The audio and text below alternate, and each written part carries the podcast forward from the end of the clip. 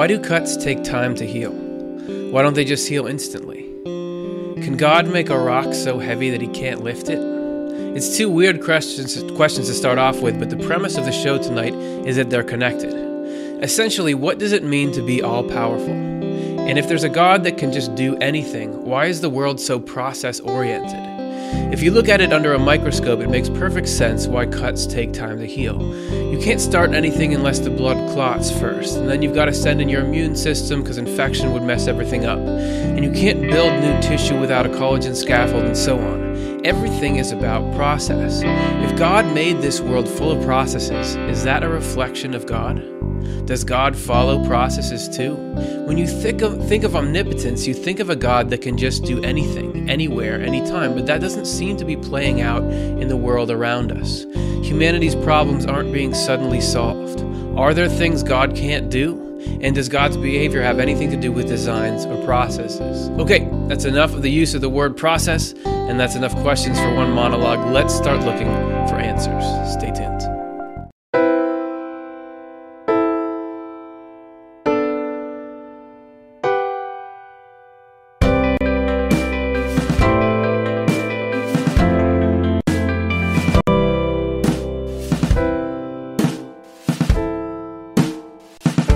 It's the What God Can't Do show, aka Digging into Philosophical Terminology show, aka We're in Way Over Our Heads. Glad to have you here with us in that condition. My name is Curtis Childs. This show is called Swedenborg and Life. Glad to have you here. If it's your first time, thanks for tuning in. Really appreciate it. If you want to be part of the conversation, you or anyone watching now or even in the future, get your questions and comments in for those watching live. We can answer them at the end of the show here. And if you leave some during the week, we'll try our best to get to it too because we appreciate you watching. We want to show. And after we try to explain this topic, it'll probably be the last time anybody watches the show. So it's been a great ride. Thanks. Let's get into it. We're going to look at what God can't do, and we got to start with the omnis and the laws.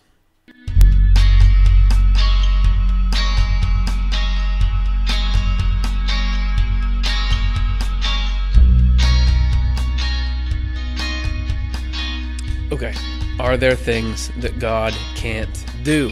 Can that be possible? Let's see what Swedenborg had to say about it, and our journey begins with the omnis. So, what are omnis? Let's take a look. Our first book open, True Christianity 489. Here they are Omnipotence, omniscience, and omnipresence are attributes of the divine essence. So, in case you're not familiar with those words, omniscience is all knowing, omnipresence is being everywhere, and omnipotence is all powerful. And this is not unique to Swedenborg. Just about every theistic tradition says God has these attributes. That's what's the difference between God and a really just a really powerful robot or you know uh, some kind of superhero. God is knows everything, has all power, can be everywhere at once.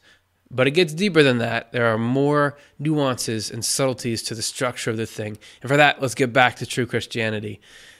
TC50 says, It is divine wisdom on behalf of divine love that has omnipotence, omniscience, and omnipresence. So let's add a layer to our diagram. You think that it's not just God as one emanating thing, there are two key elements in God.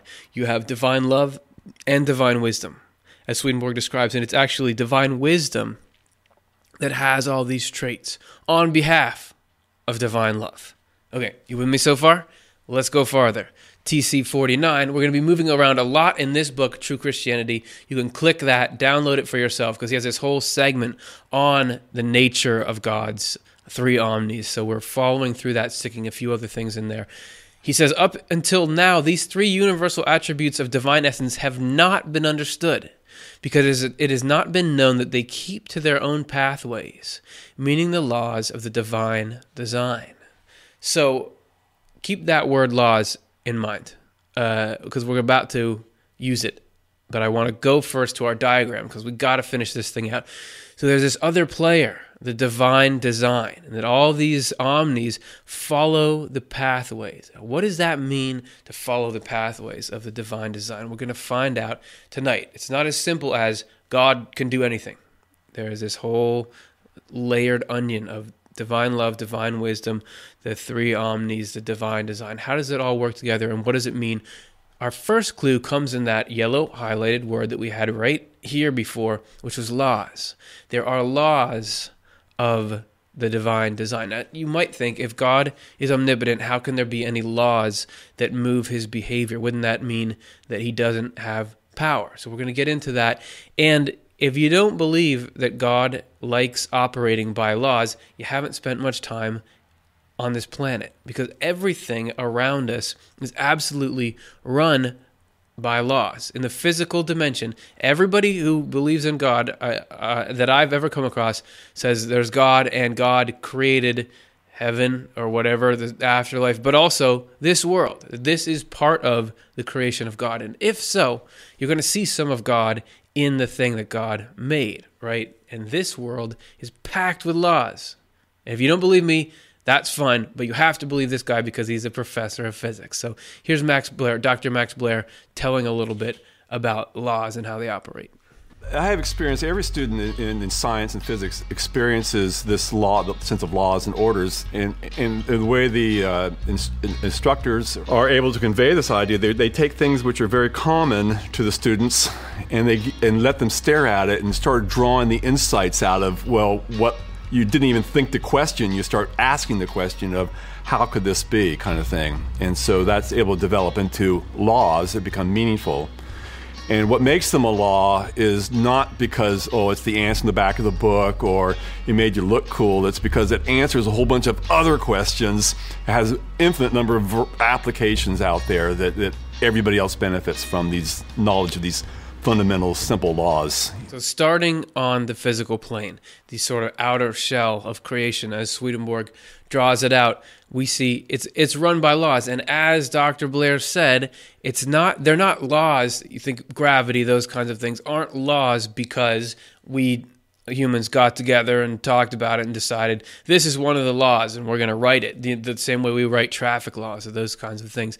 They're laws because they're pre-existing things that we discover and label and once you unlock them you can then answer all these other questions about the physical world because this law was already operating there. In case you're you're still not uh, fully on board with the physical laws thing we're going to look at an example that illustrates the way divine law is manifesting in the physical world, and it, it, has to do with the thing that makes a grandfather clock go. Dr. Greg Baker was was teaching the physics courses here and math courses, and uh, they were all about the pendulum, and he was able to draw something out of the pendulum, something very s- simple concept. The pendulum it goes back and forth. You got a grandfather clock. You your brain's turned off to it entirely, except it goes chimes every once in a while. But the pendulum has incredibly uh, uh, important um, basis for many many of the scientific achievements of the time. Pendulum is important. It's brought about a lot of what we have here, but it's also important because if we're going to get into the nature of God, we need a tangible, concrete example. So we're examining physical laws to be that's the foundation for our mental process tonight. If we can get a good understanding of how physical laws are and how they define the world that we live in, that's going to give us a better concept of spiritual law, which we'll be talking about next. So, we're going to look at this pendulum thing that he was talking about. It's going to be a little bit of science, just like you're at science class, but have your correspondences hat on, meaning look at it and think about how this, start loading up how this is how laws affect everything. You'll notice he's talking about laws define all kinds of movement. You can predict things by them. We're going to need it. It's all important to load up because after that, we're going to use it to, to move through the idea. So, here, let's take a look at, at a bowling ball and a golf ball. Um, what I want to. Okay, what I want to show here is a pendulum system here. It's hung by a simple fishing line. It has a very slow motion to it. You can see it's going back and forth very predictably. We've seen this at the museum, we've seen it at the grandfather clocks. Uh, we've seen this in books, Dr. Baker's books make this very clear the incredible history of the pendulum. But I can say a little bit more about this. Uh, there's properties of the pendulum. One of the properties is the mass of the pendulum here. And the mass of this pendulum here can be felt in two different ways. You can feel the mass by pushing your hand on it and you can feel it. It's almost like a picture from the International Space Station. You see a pushing on a mass and it slowly floats. It's doing the same thing here. I can feel that momentum, like I push something And you can really feel it if you've got to push a car. okay, you can feel that. And there's also the mass of the uh, force. The mass plays into the weight of the of the ball here. Bowling balls are kind of heavy here, and I could pick it up and feel the force there. So it was a play between the force of gravity and the and the motion and the momentum, uh, inertia of the, of the system there. So when the pendulum is up here, it's got a lot of gravitational force pulling down on it, but it's motionless up here. And it's got a lot of speed down here, but it's at the lowest point of gravity, but it's got a lot of momentum. So the momentum is trading back and forth, like on a swing. You can almost make a, a song over this, uh, back and forth. I used to sing it to the kids about gravity and momentum back and forth. And, and ah, they didn't turn into physicists, but what the heck. I can take this pendulum here and take the mass off of it and put a little tiny ball on here. Hardly anything at all, okay? And you can look at the property of this and see that it moves very slowly. Now, amazingly, you'd say, uh, well, obviously, it's, it's, it's, it's, just a pendulum. I've seen this a lot. And, but it wasn't until Galileo actually started trying to measure this with uh, something of a clock. the the um, legend has it he used his heartbeat in church service as his standard. he was able to measure the time it, it took for the thing to swing back and forth. And it was a very interesting story to come up with that. And it didn't matter whether it was the big ball or the little ball, it was a property. And it turns out the proof properties are the length of the string and the gravitational constant underneath it, which is something Isaac Newton came up with later on. So, uh, as I mentioned earlier, the, uh, you can also make a conical pendulum out of this and make this go into a circle. And it almost gives you a sense of watching a planet go around. Okay? And so you're sort of looking at what is in the mind of Isaac Newton when he was devising his gravitational theory. And one thing to think about is this is like, look, this is a little ball here, it's got a frequency, and the big ball has the same frequencies. The law of gravitation, the law for planetary motion, you don't need mass in the system. It, it just disappears from the whole process. Yet it is so important that you have mass in the system here it's pretty pretty neat that you would have the, the two going on there. So you've been immersed in laws there for a few minutes. Did you remember that you were watching this show? Okay. There there was an immersion in laws because he's talking about this is stuff we can observe balls are moving around things are swinging it's all according to these laws and you see everything that we interact with is shaped by this and the tangibility of it that you, that because of the way motion and mass and gravity are. Those two different uh, different size, the golf ball and the bowling ball, they move the same way. Momentum trades is why it goes back and forth. How just think about how enmeshed those laws are, okay? Do you have that in your mind? Now let's look at spiritual laws and how does this same foundational nature play out spiritually. True Christianity 56. In the spiritual world, no one can do anything against his or her will a condition there that comes from God from the fact that his power and his will are one. On earth, you have it so that when you swing something in a circle, it moves a certain way because of mass and gravity and all that. In the spiritual world, that same kind of law is nobody can act contrary to their will. All right, that's a foundational law.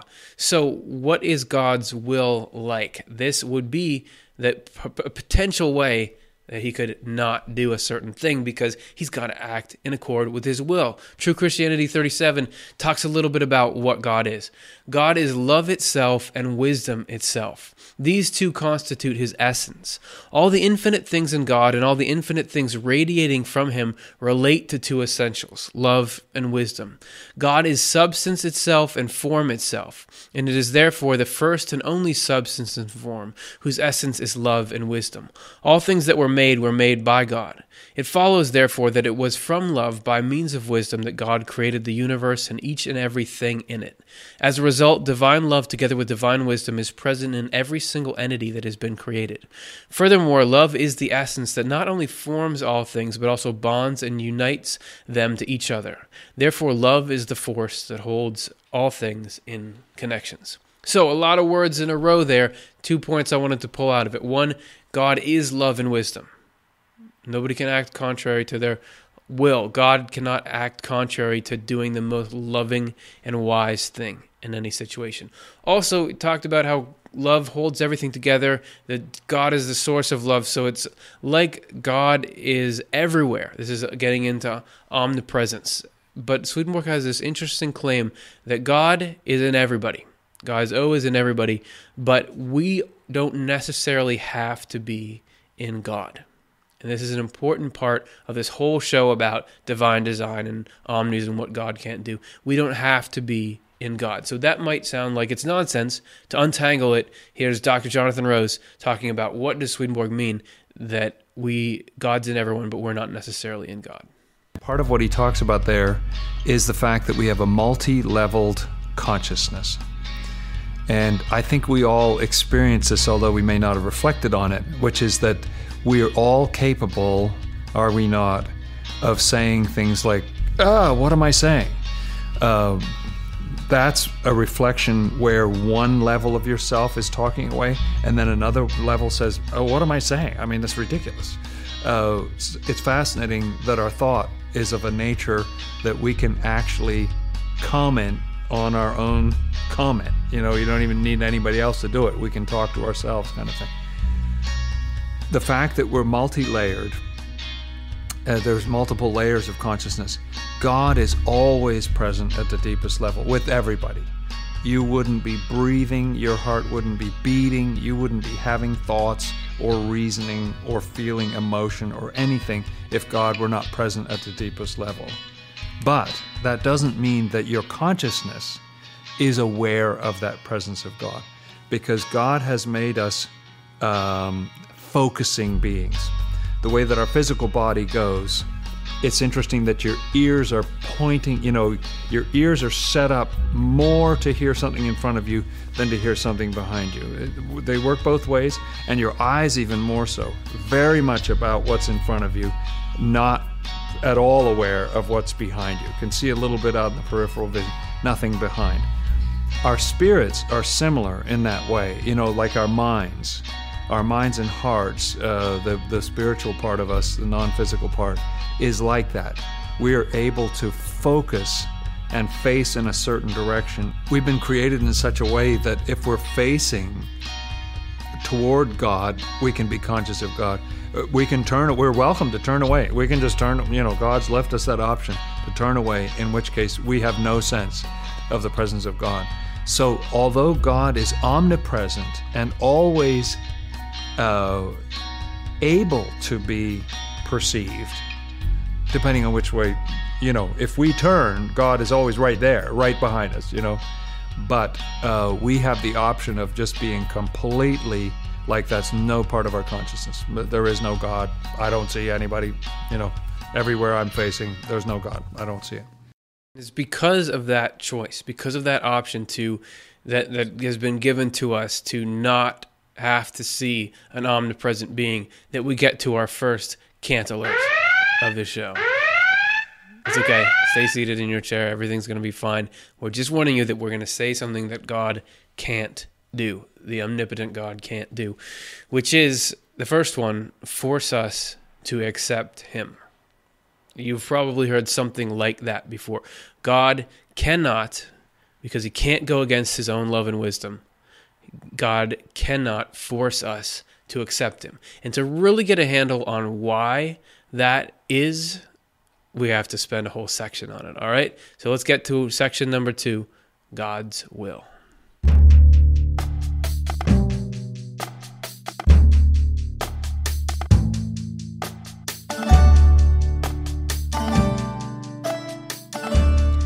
We're not going to talk a ton in this show about good and evil and our freedom to choose. And if you're getting an appetite for that stuff watching this, feel free to check out the Swedenborg Foundation blog. Uh, there's one posted on there just recently that has to do with this. If you want to read a little more into it, and there's tons in Swedenborg's books too, feel free to any of the quotes that we put up here, download the book, look farther. But there's reading material. Don't read it right now though. You got to stay for this part. It's cool. We're going to talk about how God's love and his will are one thing In True Christianity 43, we're gonna, this whole section is illuminating the nature of the will of God and why that would set it up so God can't force us to accept Him. Okay. The essence of love. God's will is love. The essence of love is loving others who are outside oneself, wanting to be one with them and blessing them from oneself.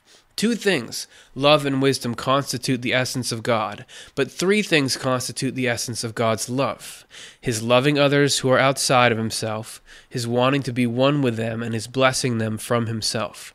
The same three constitute the essence of His wisdom because in God, love and wisdom are united, as was just explained. It is love that wants those three things, however, and wisdom that brings them about.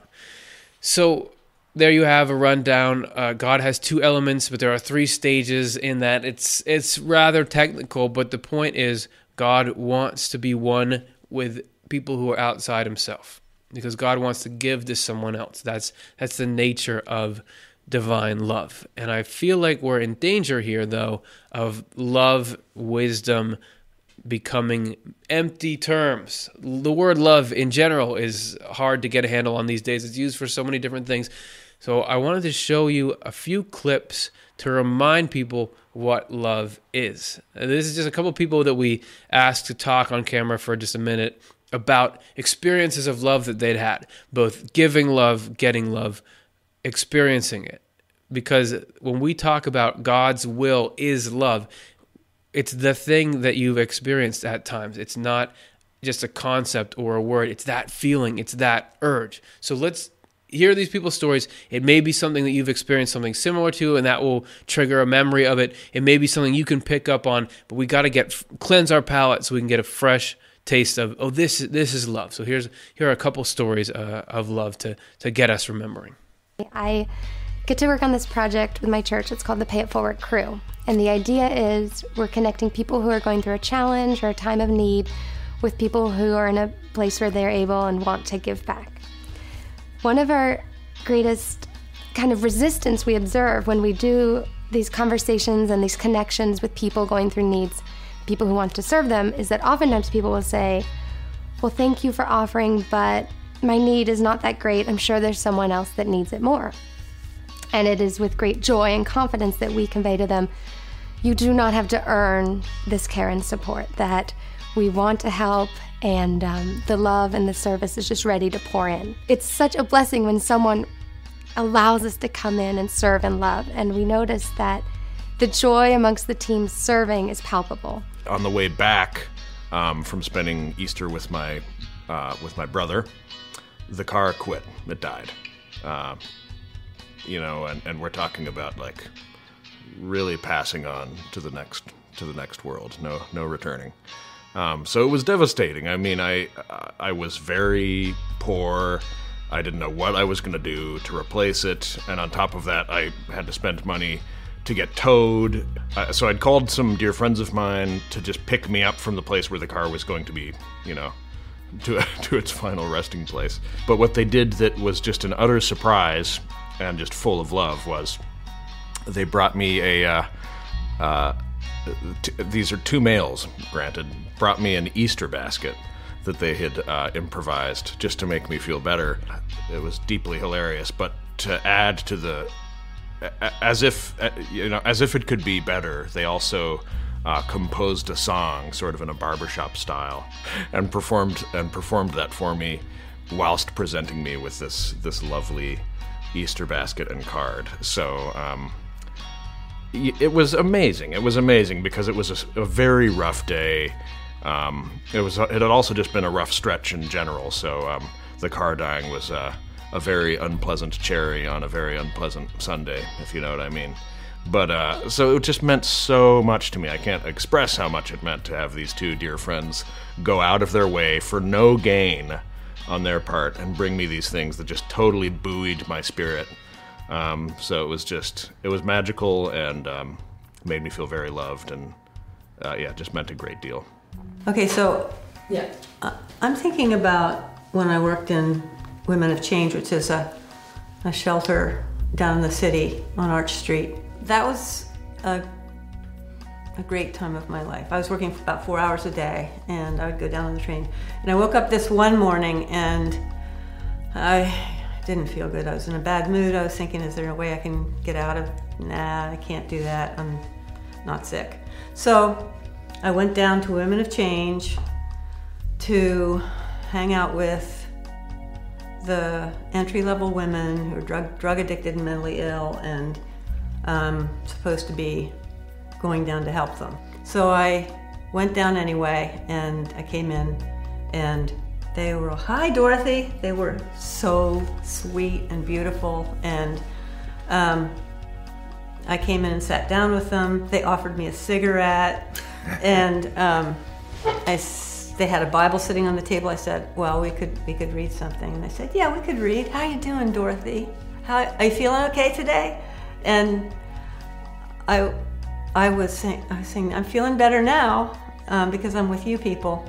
And we read a little bit from the Word, and they spruced me up, and they chatted with me, and by the end of the day, I was a, I was worth a million bucks. I felt so good, and it was those people who I was supposedly going to help nobody could have helped me more than they did that day. It was amazing. Uh, the most joy I've gotten is working with men's communication and uh, drug and alcohol rehabilitation because um, somehow what takes place there is more, it's more clear to me the spiritual part of it.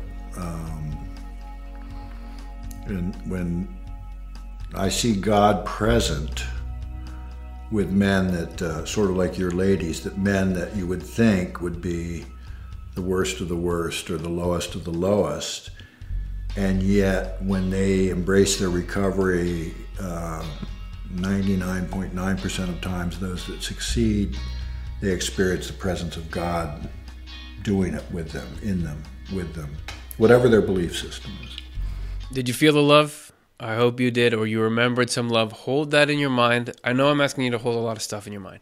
I'm asking you to hold the f- nature of the physical laws of the universe, the feeling of love in your mind. And I'm sorry that I'm loading you up like that, but this is important for navigating this topic. You got that stuff in there. You got to realize when we talk about God's will is love, it's love, love, like the real love that we experience. It's not just a concept. All right. Moving on, True Christianity 43. We're going to use that, that, um, concept right here. The first essential, God's loving others outside himself, is recognizable in God's love for the entire human race. And as those who love the purpose also love the means, God also loves all the other things he created because they are all the means. All people and all things in the universe are outside God, in that they are finite and God is infinite. God's love goes out and extends not only to good people and good things, but also to evil people and evil things. It goes not only to the people and things that are in heaven, but also to those that are in hell. For God is the same everywhere from eternity to eternity. As he says, he makes his sun rise on good people and evil people, and sends rain on the just and on the unjust. So, obviously, the takeaway there is that God is infinite love to everybody, but there was this interesting beginning part where it said, We are outside of God because we're finite and God is infinite. That we're two different things. God is infinite, we're finite. And you have this initial problem where there's everyone would think in the beginning it was just God, right? Things had to come in sequence. So how do you, if you are infinite, how do you make something outside yourself? And I don't know if anybody knows that for sure, but I thought I'd get some musings uh, from a Swedenborg scholar on it. So here's the triumphant return of uh, Dr. Jonathan Rose musing on that concept. An analogy that came to mind when I was thinking about this is the analogy of a house. I'm picturing uh, people who are uh, adults, they're all grown up, and yet they're still living in their parents' house uh, imagine that the parents say to their grown adult children, Oh, that's your room. You can do whatever you want. You know, it's your room. I'm not going to go in there. I'm not going to bother you. You can do whatever you want with your room. As far as the parents are concerned, that's the the, the adult child's room. But as far as that person is concerned, uh, they know it still belongs to the parent. I mean, legally, it is the parent's property.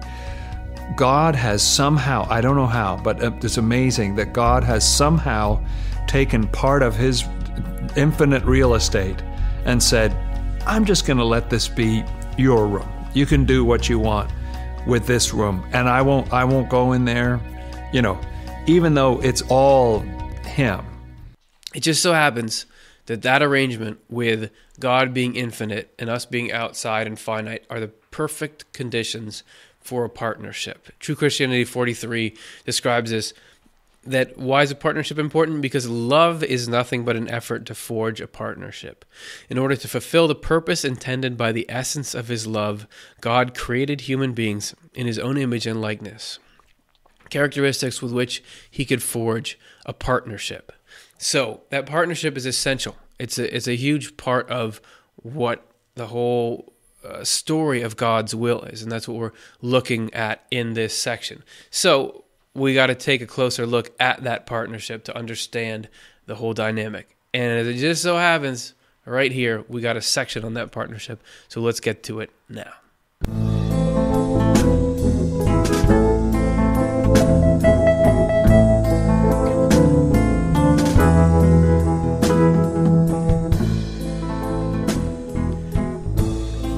There's a lot of things that could be called partnerships, but they're not. A true partnership, an actual partnership, everybody knows that requires consent or a willingness on both parties to enter in and work together. That that's the essence of a partnership. And Swedenborg said that that's the core of the the human being God partnership. There has to be a mutual inclination. He describes it in his book Last Judgment. So this is somebody reading out of that book, and we've added some graphics to make it understandable and, and fun to watch. So take a look. Unless we are engaged in doing good, as if we were doing it under our own power, we do not adopt it as our own, and so we do not have a partnership with the Lord. For a partnership to occur, there must be reciprocation, a covenant, as in, if you do this, I will do that. In order for us to be able to act seemingly by our own power, we have been given freedom the freedom to think, will, and do.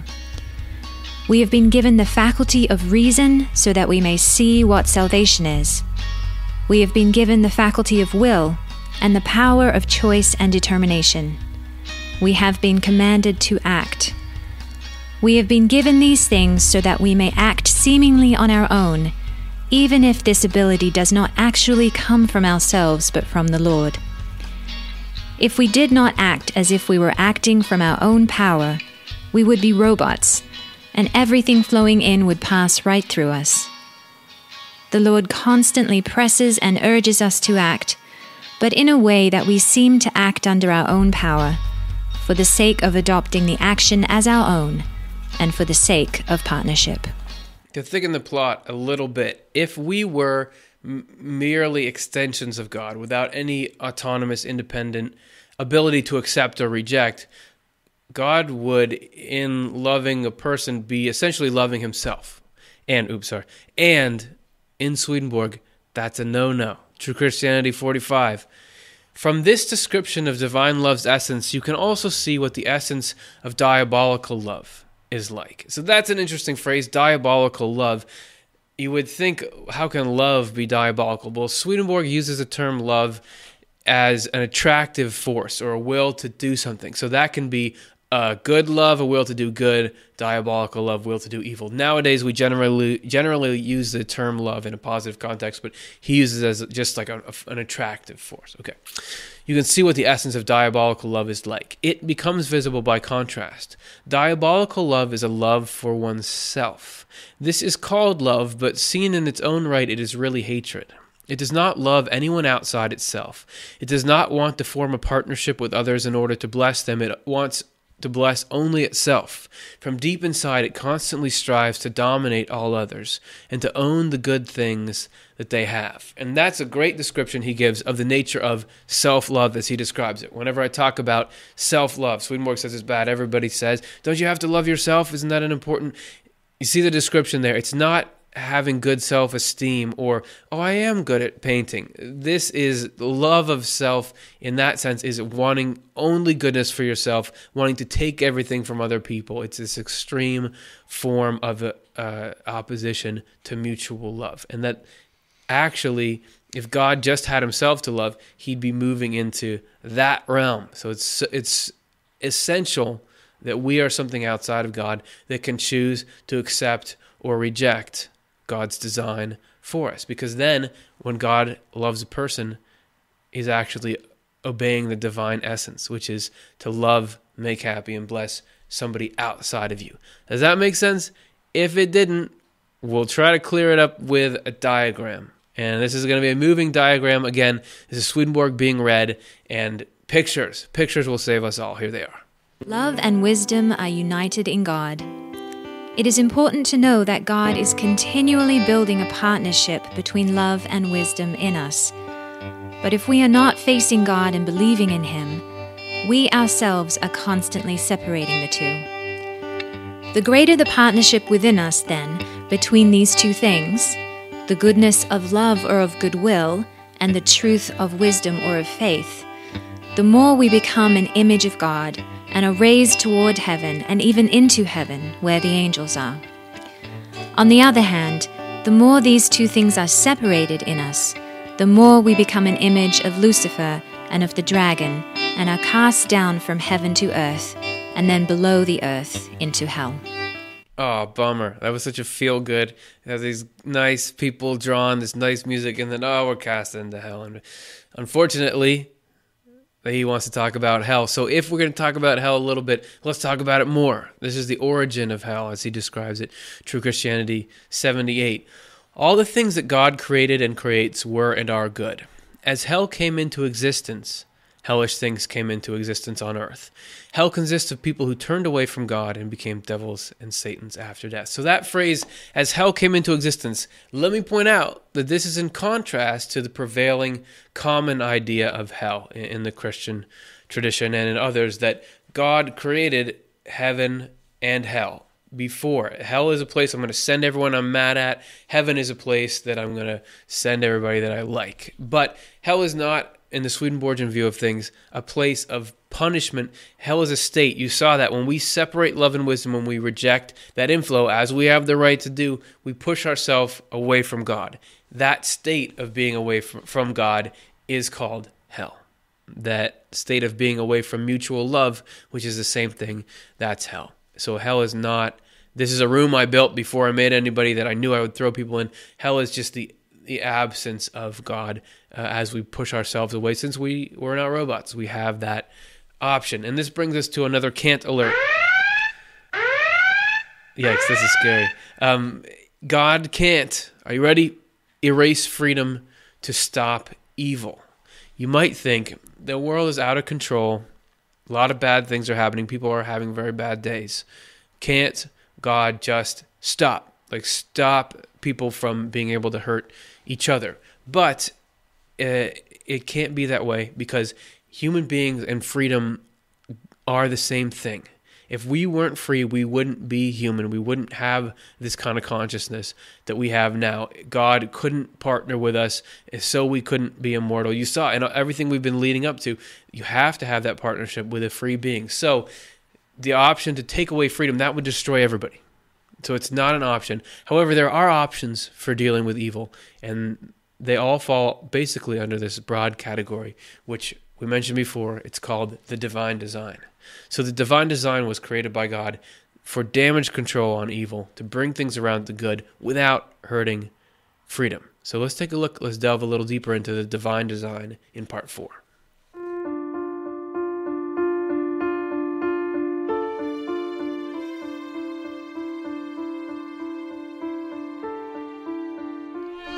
If we're going to look at the divine design, which you'll find throughout Swedenborg's works, and it's complicated, and I'm sure you won't come away with a full understanding of it just from this episode, because I don't have a full understanding, and I've been reading these books for some time. But let's get started. And a great place to start is what the divine design is. So this is Heaven and Hell 523. Divine truth emanating from the Lord is the source of his design, and divine good is the essence of the design. So there you go. It's coming right out of the two. It's the emanating force of the two essential elements of God. But it's even more intimate than that. True Christianity 49 says, We cannot comprehend God's omnipotence, omniscience, and omnipresence unless we know what the divine design is, and unless we learn that God is the divine design, and that He imposed that design on the universe as a whole and on everything in it as He created it. So, God's divine design is not a thing He sat around in the lab. I got to make something cool, and He made it. This is God. This is God projected. This is God's mind projected onto things. Let's talk a little bit about what a design is. True Christianity 52. A design is the quality of arrangement, boundaries, and interaction among parts, substances, or entities that, that together make up a form. Exciting stuff, right? This quality results in a state, a state that is perfect when produced by wisdom acting on the basis of love, and imperfect when spawned by unsound reasoning acting on the basis of mere desire. So we have not only designs, but the opportunity for designs to be more or less perfect. Let's get a little tangible because I know this is all abstract. Let's talk about the design of nature. And if there, we've found great ways to corrupt the design in nature. We think of a polluted waterway; it's all messed up and it's full of chemicals that are destroying its ability to hold life. If we stop polluting, the wisdom in that stream will correct itself. You know, a lot of the worst pollution, as soon as you cease letting chemicals in, the pollution stops. The stream can restore itself, and then suddenly the design of the stream changes, the properties it has. You can drink from a stream that's not polluted. Fish and other aquatic life can live in a stream that's not polluted. It can irrigate crops and other plants that without making them toxic. The stream vastly improves when the harmful elements, which are analogous to the untrue ideas Swedenborg was talking about, are taken out. So God's design is the perfect design. It's the one with pure love and wisdom behind it. So it's like the most pristine, intricate thing that you can get. And we're going to look at it in two subsections. This is the first time we've ever done this. Here comes subsection one. But did you think that would cut to a whole uh, screen? Is this a subsection? You know, I'm still here. I didn't go anywhere. It's just a subsection, and so as a, don't don't panic. I, you thought you could run to the bathroom? No, we're we're going right into it. Subsection one, we're going to talk about the divine design and the return of the omnis. This is true Christianity 63. Because God is not extended and yet fits all things throughout the universe that are extended, he is omnipresent. The universe in its essence and design is the fullness of God. Therefore, he senses all things through his omnipresence, he provides all things through his omniscience, and he produces all things through his omnipotence. Clearly, then, omnipresence, omniscience, and omnipotence, uh, I mean, yeah, are one. Now, you may have noticed at the beginning that word extended. What is that? Uh, and this is an example. If you download the deluxe edition of this, that the free ebook is the deluxe edition, doesn't have it on the PDF, but you'll find the NCE translation team has provided wonderful footnotes that explain things like this. So as you're reading through, you'll see a little number. You'll go to the back of the book and it has it there. Here's the footnote for extended. By the statement that these elements are extended, Swedenborg means extended in three dimensions in space. That is, they take up space. Although adumbrated, whoa, in earlier philosophy, the concept of extension first became of critical importance to philosopher philosophical debate in the writings of Rene, Rene Descartes, who drew a contrast between matter, which possessed extension, and mind, which did not. Any educated reader of the 18th century would have instantly recognized this commonplace philosophical term. So that's from Stuart Shotwell, who's cool, and there's a lot more where that came from. It's important to note that there Swedenborg was writing for a particular audience in his day. And you have to understand a little bit of the context to get what he means. So he's using that term extended. His readership at the time, they all knew what that meant. They would have got that right away. We might not. So that's why it's important to have good people like the NCE team translating this, providing the context. Okay. So back to the omnis the divine design is love acting through wisdom on the world. What is omnipotence through the divine design? Is it just omnipotence is power to do anything you want? No, it's only the power to do wise, loving things, good things. God does not have the power to do evil things because that would be below him. T- there's no good human being example. Think about what the best basketball player in the world, the best musician. Can they? Could the best musician write a bad song? They would be so far beneath them. I can't. No, I just can't do that. And God is infinitely higher. Just can't do something that's not loving, and, wis- and, and full of wisdom, or wisdoming, as I almost said. That in mind, here's a, a further description of that. This is from Swedenborg's True Christianity 56, and it's the return of the diagram. So if you don't get it, maybe you will after this. God's power and his will are one. Because he wills nothing but what is good, he cannot do anything but what is good. In the spiritual world, no one can do anything against his or her will, a condition there that comes from God, from the fact that his power and his will are one. God is in fact goodness itself. When he does something good, he is in himself. He cannot walk away from himself. Clearly, then, his omnipotence fills and works within the sphere of the extension of goodness, a sphere that is infinite. At a deep level, this sphere pervades the universe and everything in it. At a deep level, this sphere also governs things outside of itself to the extent that they become part of it through their own design. If things do not become a part of that sphere, it still sustains them it tries in every way to bring them back to a design in harmony with the universal design that God inhabits with his omnipotence and follows in his actions. If things against the design are not brought back into the design, they are cast out of God, but there he still sustains them from deep within. From all this, you can see that divine omnipotence cannot move outside itself into contact with any evil nor can it move evil away from itself. Evil turns itself away, which is how it ends up being completely separated from God and thrown into hell. Between heaven, where God is, and hell, there is a huge chasm. From these few points, you can see how insane people are who think that God can condemn anyone, curse anyone, throw anyone into hell, predestine anyone's soul to eternal death, avenge wrongs, or rage against or punish anyone. People are even more insane if they actually believe this, let alone teach it. In reality, God cannot turn away from us or even look at us with a frown. To do any such thing would be against his essence, and what is against his essence is against himself. Essentially, that chasm that you saw open up magically in that piece of computer paper, those are the limits of God's power that God does not have the power to do evil things.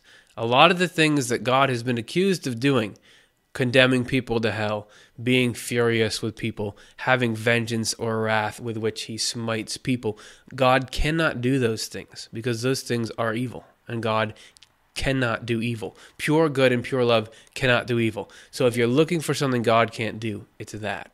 Other cool takeaways from that clip uh, people can choose to be away from God, but God is always giving them as much good as He possibly can. The chasm is not because God is pushing people away, it's because they're pushing away from God. That God is always moving closer, uh, but only as close as we allow, because the, as we said before, God can't force us to accept. So all these can'ts pile up on each other and do define a boundary. There does seem to be some structure to the omnipotence of God.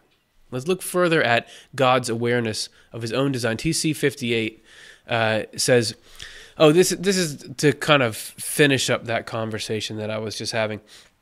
If, as the modern day belief goes, God's omnipotence was absolute for doing evil as it is for doing good, surely it would be possible, even easy for God to lift the whole of hell to heaven.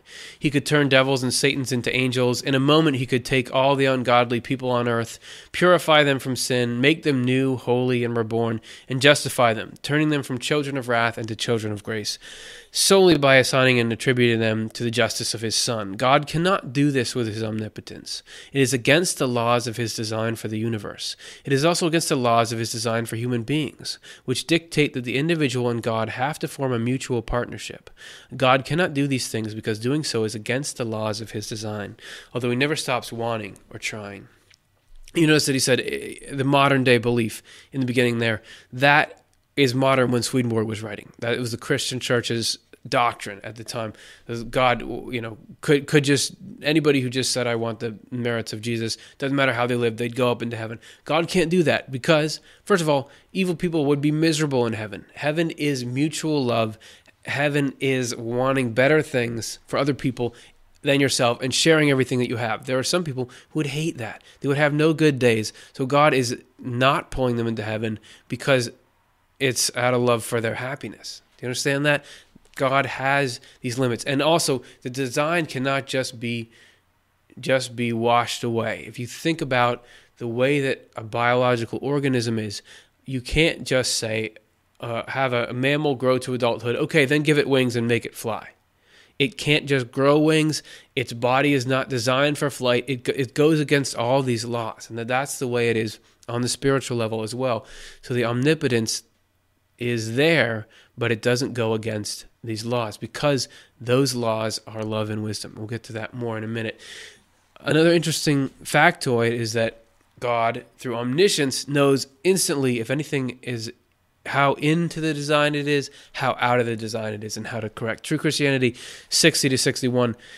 Uh, God is aware of, sees, and knows everything down to the least detail that happens in keeping with the divine design because it is a universal design that encompasses the smallest individual designs.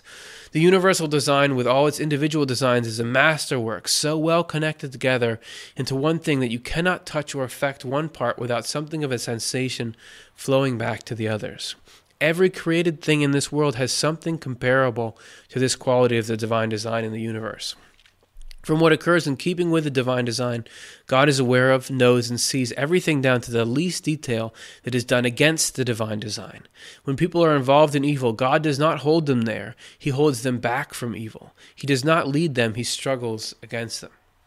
Continuing, he perceives the quantity and quality of evil and falsity from their constant wrestling, striving, struggling, fighting, and pushing back against his own good and truth, and therefore against himself. This comes from God's omnipresence in everything of his own design, as well as by his complete knowledge of everything in that design. By analogy, when your ear focuses on harmony and on sounds that are in tune, and then something discordant or out of tune occurs, you notice precisely how wrong and how far off it is. A similar awareness occurs when you focus on some pleasure and then on some unpleasant sensation that interrupts. so, analogy, and this is not just a happenstance analogy, we are wearing the divine design.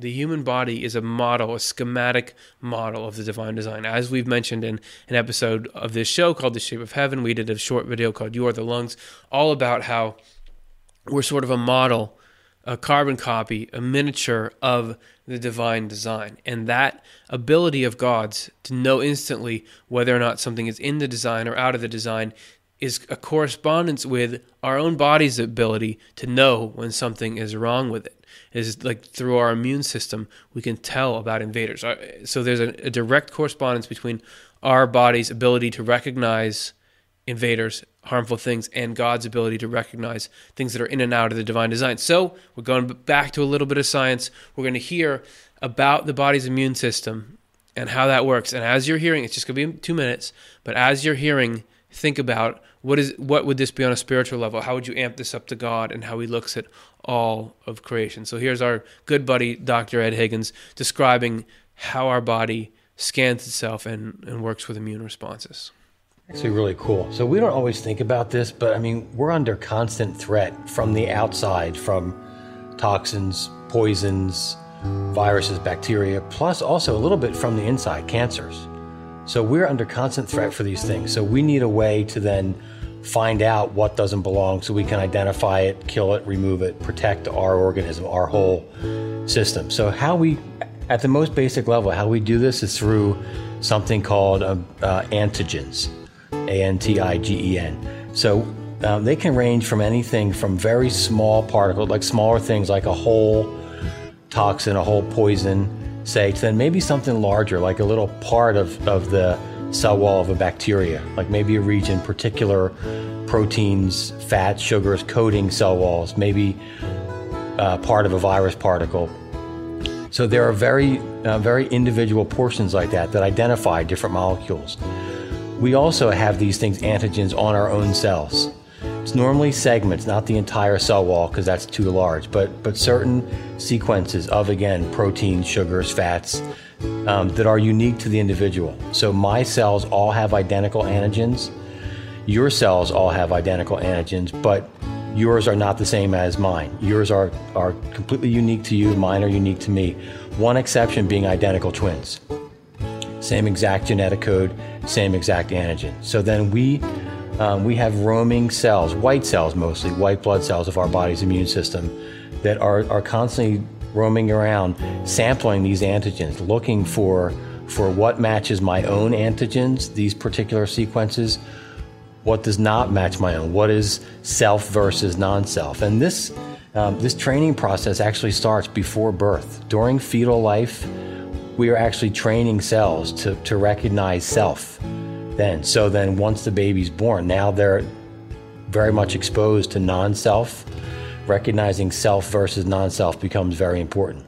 There you have the difference between finite and infinite. Finite, you have to learn. You don't have all knowledge about what's you and what's something else. You got to learn it. God has this omniscience, is able to recognize everything that's in or out of the divine design. But what did what did you hear there? We're talking about processes that we're looking at. It's not just the body gets rid of immune thing. There's processes. This thing has this has to look for this antigen, and they hook together. It's all down to the minutest levels based on structure and process. And when Swedenborg talks about God can recognize anything in and out, he does it somehow. We don't know exactly how, but there's a process.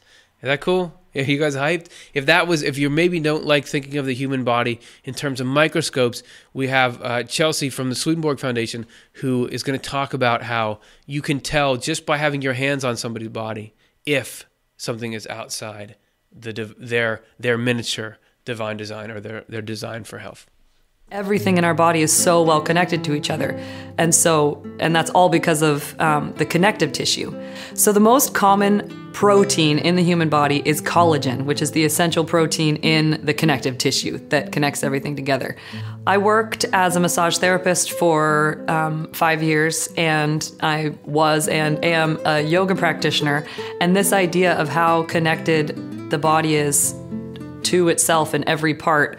Um, is so fascinating and came into play so much in my body work where um, you can actually feel you know we all are breathing and it's the lungs that are doing our breathing but you can actually that the your breath passes through your whole body so that you can feel your breath. If you're lying still on a table and i just have my hands on somebody's feet i can feel their breathing. It actually moves their feet you know and it's moving your hands. Um, and because of that connection, it can also let me know where something is maybe not so well connected, or it's blocked off, or there's some injury because it's not moving. The rest of the body is flowing in response to the breath, but um, but maybe this shoulder injury or this hip issue means that this one leg just isn't isn't on on the same page with the rest of the body. So you know something's up there. So we're talking about this analog of the divine design in us. Why don't we make it official? Let's talk about how us in the divine design, divine design in us, and let's do it with another subsection. All right, here we go. Yep, hello. I'm here. That's cool looking though. I wanted to watch that just like you guys. Subsection 2, the divine design in us.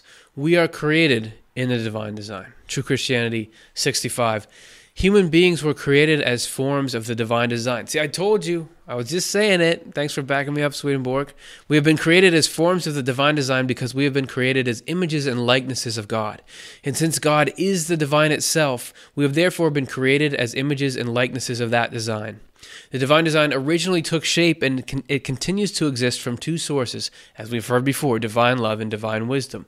We human beings have been created as vessels for these two things.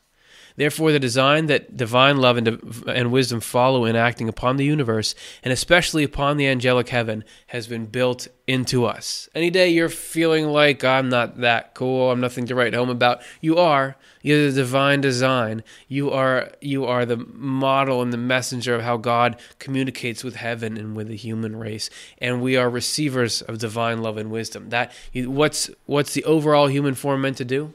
Receive love, and wisdom. That's what we do. And not only that, if we do what we're supposed to, receive love and wisdom, we get benefits from living in the divine design. What kind of benefits package? Well, I'm glad you asked. TC49. The more we follow the divine, I guess it's pretty cool to abbreviate Swedenborg books TC. I just get tired of saying true Christianity so many times. The more we follow the divine design in the way we live, the more we receive power against evil and falsity from God's omnipotence, receive wisdom about goodness and truth from God's omniscience, and are in God because of God's omnipresence. So we have their benefits from each of the omnis coming in as we become more and more connected to God, we become more and more like God in those categories. We we acquire the blessedness of God's happiness and peace. We start to live out the whole design.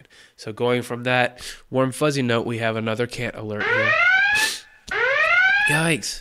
Um, tell your kids it's okay. God can't go against the divine design. There it is. I told you. It's right there. That's proof. God can't go against the divine design because the divine design is the highest love and the highest wisdom that can exist. It is the best plan for every human being. It's the best plan for the happiness of the human race. And if God did anything other than that, he'd be dropping the ball. He would, it may not seem like it in the moment. Swedenborg talks about how he gives an analogy of if you're walking by a construction site that was just in the beginning phase, you'd see a mess. The earth is all dug up, there are building materials in piles. It just looks like it's a wasteland. But God sees the house as it's going to be built.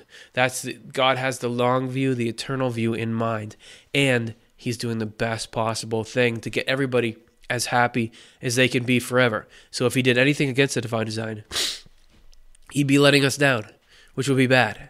And he, uh, if you want to hear that described more, this is a, another video from Swedenborg's True Christianity, and this has great graphics that are going to be much clearer than me talking. So here, video. Now, because we have been created as forms of the divine design, God is in us. But this is true only to the extent that we fully follow the divine design in the way we live. When we do not follow that design in the way we live, God is still in us but only in the highest parts of us, making it possible for us to understand what is true and intend what is good. That is, He gives us a capacity to understand and an inclination to love. The more we go against the divine design in the way we live, however, the more we bar the lower levels of our minds or spirits and prevent God from descending into them and filling them with His presence. As a result, God is in us but we are not in God. When we follow the divine design in the way we live, we are in God because God is omnipresent in the universe and in everything within it at the inmost level, since things on the inmost level are in the divine design. Things that go against the divine design are all outside that inmost level. On the outer levels, God's omnipresence takes the form of an ongoing struggle with things that are against the divine design, and a constant effort to restore them to the divine design. The more we allow ourselves to be restored to the divine design, the more thoroughly present God is in each of us. Consequently, to a greater extent, God is in us, and we are in God. Yeah, let's get there. That's inspiring. Let's get to that where those arrows are all coming in. The design is working just like with any machine. If you use it like it's supposed to, it can accomplish great things. So, how do we do that? How do we complete that circle? Our final quote for the night True Christianity 67. Before creation, God was love itself and wisdom itself. That love and that wisdom had a drive to be useful. Without usefulness, love and wisdom are only fleeting abstract entities. And they do indeed fly away if they do not move in the direction of usefulness. The two prior things without the third, love and wisdom without usefulness, are like birds flying across a great ocean that eventually become worn out, fall into the ocean, and drown. God created the universe. If you ever want, if, if you ever want to know that a sentence is important, see if it starts with God created the universe so. God created the universe so that usefulness could exist. That's why. Therefore, the universe could be called a theater of useful functions. All aspects of the divine design have been brought together and concentrated in us so that God can perform the highest forms of useful service through us.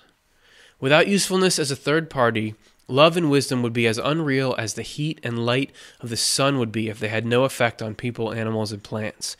They, that heat and that light become real by flowing into things and having an effect on them. When useful service results, love and wisdom take on a real existence. In that useful service, they set up a place for themselves to live and stay, and there they rest as if they were at home. We are that way ourselves when God's love and wisdom are in us and we do something useful. The reason we were created images and likeness of God or forms of the divine design was so that we could be able to do God's useful services. Back to that video of the people and the love they're describing, doing good things for other people, creating things, helping people, alleviating suffering, that is the point of everything.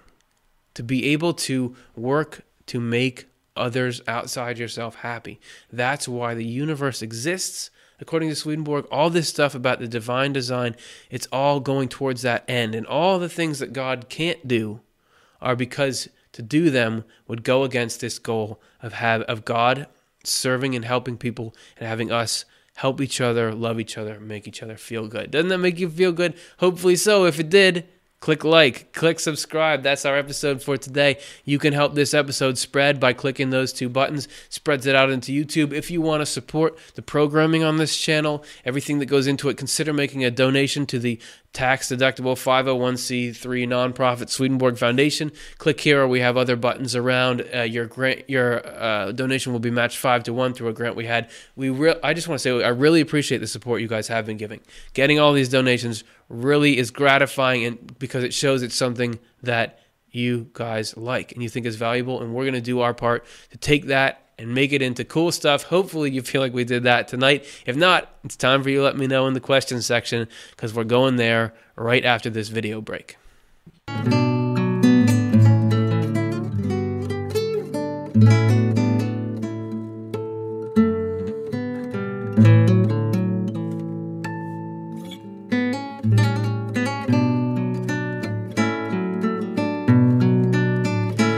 Okay, I said we're going to do questions. Let's do them. No, no frills. Let's get right to them. Let's see. Here comes number one, and it's here. Seth, what does Swedenborg think of smudging, burning sages, burning herbs, incense, etc.? Aha! I was asked this last week, and I got off on the wrong track. I thought sages is talking about like you know shaman and various traditions.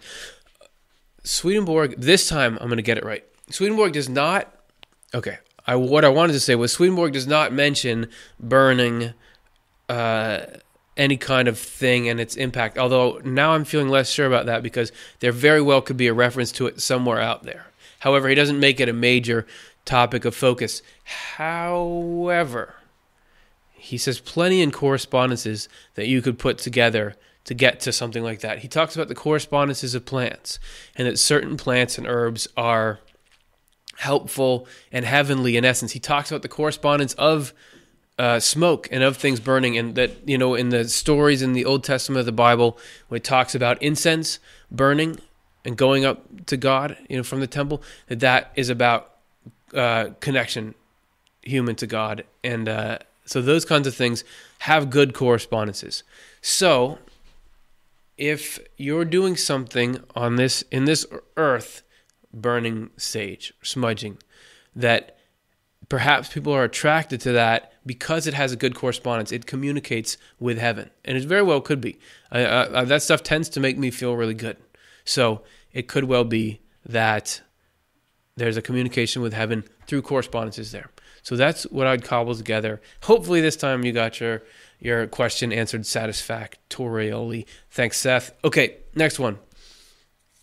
Cortland, YouTube. So it's God's design order in some way explained in the biblical story of Adam and Eve, the trees in the garden, and the serpent. Yes, uh, absolutely. We did an episode that was called The Meaning of Adam and Eve and it, I encourage all of you guys to look that thing up. And it goes Swedenborg goes step by step through these biblical stories. If you Secrets of Heaven, which we quote in this show a lot, is a moving through the beginning of the Bible, going meticulously, detail by detail, explaining what they mean. And in a nutshell, the the two trees uh, are there because of autonomy, and the tree of the knowledge of good and evil is believing your autonomy is all there is. It's an, it's a full autonomy that you don't need any God and that you're just by yourself. The tree of life is understanding that that, that all life is from God. Basically, the serpent is our senses, uh, the way that we sense the world, which deceived us, deceived our sense of identity, which is Eve, etc., etc. So the answer is yes. Check out our episode, "The Meaning of Adam and Eve," for uh, our spending a whole hour on, on that topic. So thanks very much for that question. Next one. Lisa, if hellish spirits can influence our mind, who were the hellish spirits that influenced the first people, as hell had no population at that point? Oh, you got me. So if anybody has you know last episode yeah last episode we did a show called the lies evil spirits tell us swedenborg if, if you're new to this show swedenborg talks about heaven and hell both interacting with our minds and hell being responsible for all the evil that comes into us heaven being responsible for all the good however as we said earlier in this show God didn't create evil initially. It was it was good, but then it fell away. So where did the first evil come from? I don't know. I don't know the answer to that. I have not yet found an answer in Swedenborg. He talks about the falling away of the first people that they went from loving uh, like being with their communities and caring about them to wanting power and to amass that, uh, and, and, that's where sort of tribal war started. But he doesn't talk about the specific mechanisms. So you win, you win this round. good, good work. Uh, and if I ever come across something about that, I'm going to be the first one making a show about it. So it's a it's a mind-boggling question, and you're you're very smart to ask it. Okay, next one. Mark, when Jesus performed miracles, did he say his followers could do similar things that didn't obey natural laws and processes? Jesus certainly did say that, and Swedenborg has this interesting take on the miracles of Jesus Christ. Brief rundown: We've done several shows about Jesus Christ. Swedenborg says Jesus is the uh, human manifestation of God. So this is God as we can relate to. So super important, the one God in front of you. Uh, he did miracles, and Swedenborg says those things actually happened. That miracles actually happened. However, he says it wasn't out of order. It was in order with the laws of spiritual inflow into natural or physical. He doesn't go into any detail about how that works, but he says that it's not a suspension of the laws. And I would imagine physical law as well. I don't know how that would all work, which is by trademark, but there he's very careful to say that this is part of how it is. And you never you know you get this the placebo effect, those kinds of things where it seems like mind can have some power over matter. Does that come into play? I don't know. Is that the spiritual touching the natural? How does it all work? I don't know. You just have to take my word for it. He says that even though that stuff seems fantastic, it was in order and specifically in the order of the spiritual world affecting the physical world. So there's that. Next one. Great question, by the way, Mark. Claire, why is the Bible written in symbolic, symbolic language? Why not say it straight out so everyone can clearly understand it? That is a great question. And if you you see any of our shows where we explain biblical passages, you'll probably be tearing your hair out saying, why couldn't he have just said it? And if you look around at the world and all kinds of negative stuff has come out of the Bible, why didn't he just tell it like it is? The answer is protection. The the symbolic stories in the Bible well, there's a couple answers. One is that they're protection, meaning people who are evil try to distort anything spiritual or religious that they can into things that are evil. There's been a lot of evil around religion in the world. You look around, people have done horrible things with it because those documents were cryptic and the people didn't understand them, they couldn't do actual violence to the real principles. They went off on these tangents and, and destroyed that. There's this whole, Swedenborg devotes a ton of text to talking about how that, in that way, they didn't um, violate the internal meeting. That that's important. It was protection is one thing. And then also, God speaks in multi-layered language. That's just how he does it um, because he exists on multiple levels at once. He's talking to multiple audience, to us, at the angels at the same time. That those stories are means of communication between heaven and earth, like correspondences I was talking before about burning sage or something.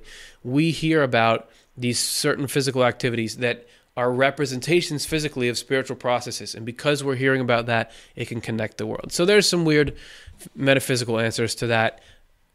Hopefully that that's satisfying to some extent. Thanks, Claire. Next one. Drive by poet. How do people in this world do things which aren't in accord with their will? In this world, that's the perfect question. That's why we have this world. In this world, we are allowed to be divided. We have a brain and a heart. And we use those terms to sort of describe our thoughts and our feelings. And that in this world, we can think and know, even though I want to do this, it's not good, so I'm not going to do it. Or even though I want to do this, I can't right now, so I'm going to do this. We have those split. It's not like that in the spiritual world to the same extent. And that's why we're in this world first, because here is where we can reform. That's the only way we can change ourselves. We can feel some kind of negative impulse and think, even though I want to do that, I've heard that's wrong. I'm going to act in a different way. So that mechanism that lets people do things that are against their will is how we are reformed. And also, this world is a buffer because if we all had no filter and just said everything we thought and did everything we had any urge to do, that caused a lot of problems. But we have this. Okay, wait. I can think about my reputation. Maybe I'm not going to say that right now. Um, so that that is why this world is like it is, and it's important for it to be that way. Does that make sense? I hope it does. I'm just going to assume everyone's nodding at their computer screen right now. Great job, Curtis. Thank you. Thank you. Okay, next one. Miyasu522 but how loving is it for a father to allow such hell on earth? So often victims have no free will under their perpetrators.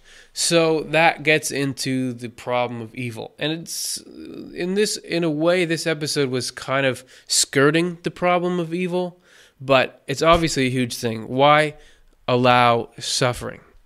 I'm not I'm not going to be able to give any answer that's really satisfying. If you're looking at looking out at the world and thinking, you know, there's suffering, why is there suffering? In general, uh, the long view, as Swedenborg describes it, is that suffering is temporary, happiness is eternal. That, that everything that is happening now is so incredibly short as compared to eternity. And we're all eternal beings. And that nothing evil is being allowed. None of this hurting or killing or suffering is being allowed unless good comes out of it in the end. That even if somebody has some horrible experience that lasts for years, they something is coming something is being gained out of that that is going to make them eternally happy.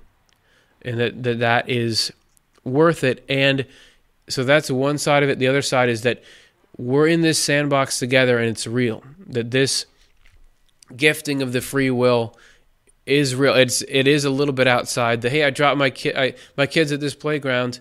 They hurt themselves on it. I'm going to sue you. You know that's kind of the mindset that that we're actually let loose in this world together, and our choices have real impact, and that the freedom is more important than the suffering. I mean, even though that sounds crazy when you think about suffering, that somehow in the long run, it's going to be worth it. And you do, uh, in in defense of my argument, eh, when people have near death experiences, even if they've suffered a lot in their lives or have been frustrated at the suffering of others, when they see the plan behind it and how it all works, universally, uh, I've never read one that didn't, they say, I get it.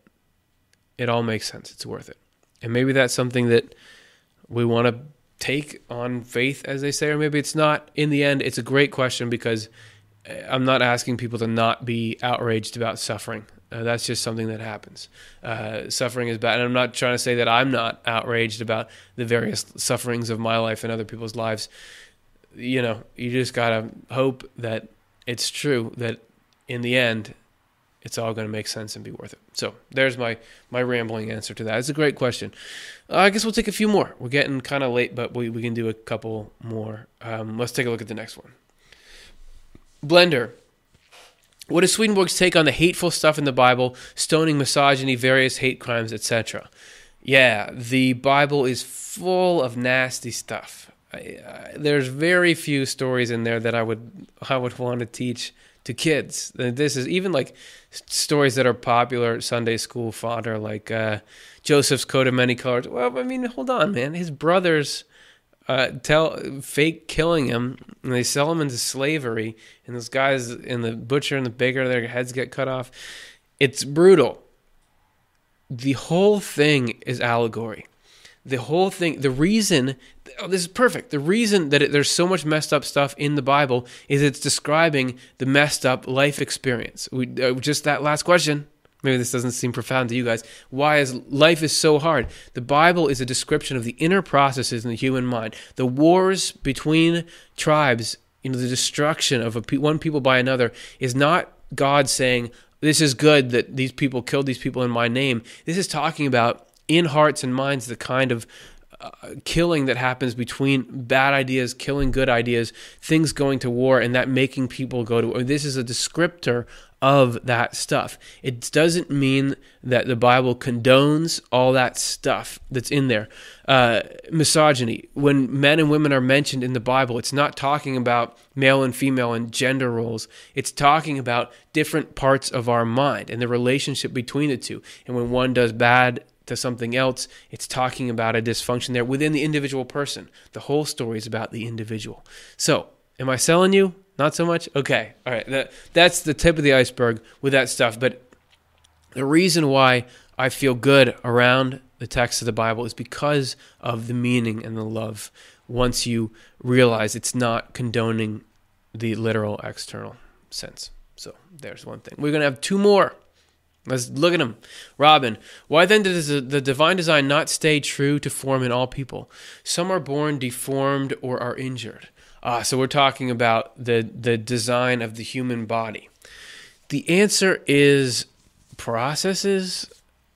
When people are born deformed or injured, I mean, I know that there's environmental pollutants that make people deformed. So there is a price that we pay for inhabiting the world with each other and being reckless in what we do. It's not like people are formed apart from means. A baby is forming in the womb it's got to have the right conditions. If those conditions are disturbed, God can't just make it turn out perfect. it doesn't mean the divine design in total in us is the human body with the spirit inside it. You know, and the body, the purpose of the body is to foster our life on earth. So some people's life on earth goes with a body that is limited in certain ways or has had some kind of damage. It doesn't mean it can't accomplish its purpose of creating a foundation for their eternal spiritual life. Uh, it doesn't, physical stuff is not like, oh, because you got deformed because you had something wrong with your spirit. It's not a one to one correlation with that. The physical world affects the physical world, the spiritual world affects the spiritual world primarily. There can be some crossover, but overall, if somebody is born blind, as Jesus said, that doesn't it's not a moral issue. It's just it's a physical issue. And that may seem like I'm separating them there when I joined before, but the whole world is is more or less in or out of the divine design. A lot of the issues that we have physically are based on the state of the planet and what we've done to it. So that's going to mess up the design. In an ideal world, everyone will be born healthy, but we're not there. So we're trying to get there. Even so, the body is just a shell of the divine design. The real design is in the spirit. Okay? Okay, there's a couple things. Now, one more question, and we'll wrap it up. This is Todd. Does Swedenborg ever use trying to imagine a world without being able to choose evil as a way to know it is required to be able to choose good? Um, so, Swedenborg talks about having to know opposites. Uh, you have to know what evil is in order to choose good. That is another reason that Swedenborg does say evil, why evil is allowed to exist, because we have to know what evil is so that we can know its opposite, which is good. We have to see or have experienced some form of hatred or harm to understand the opposite of it. Also, evil in the world is the only thing that allows us to recognize our own evil. Unless there were an arena in which, if I have some kind of negative, murderous tendency, unless there's the potential for that to come out, I would never have to face it. I would never have to do battle with it and push it away, and then I, you could never be healed on a spiritual level. So I think that's a good place for me to leave it because it's probably not the answer.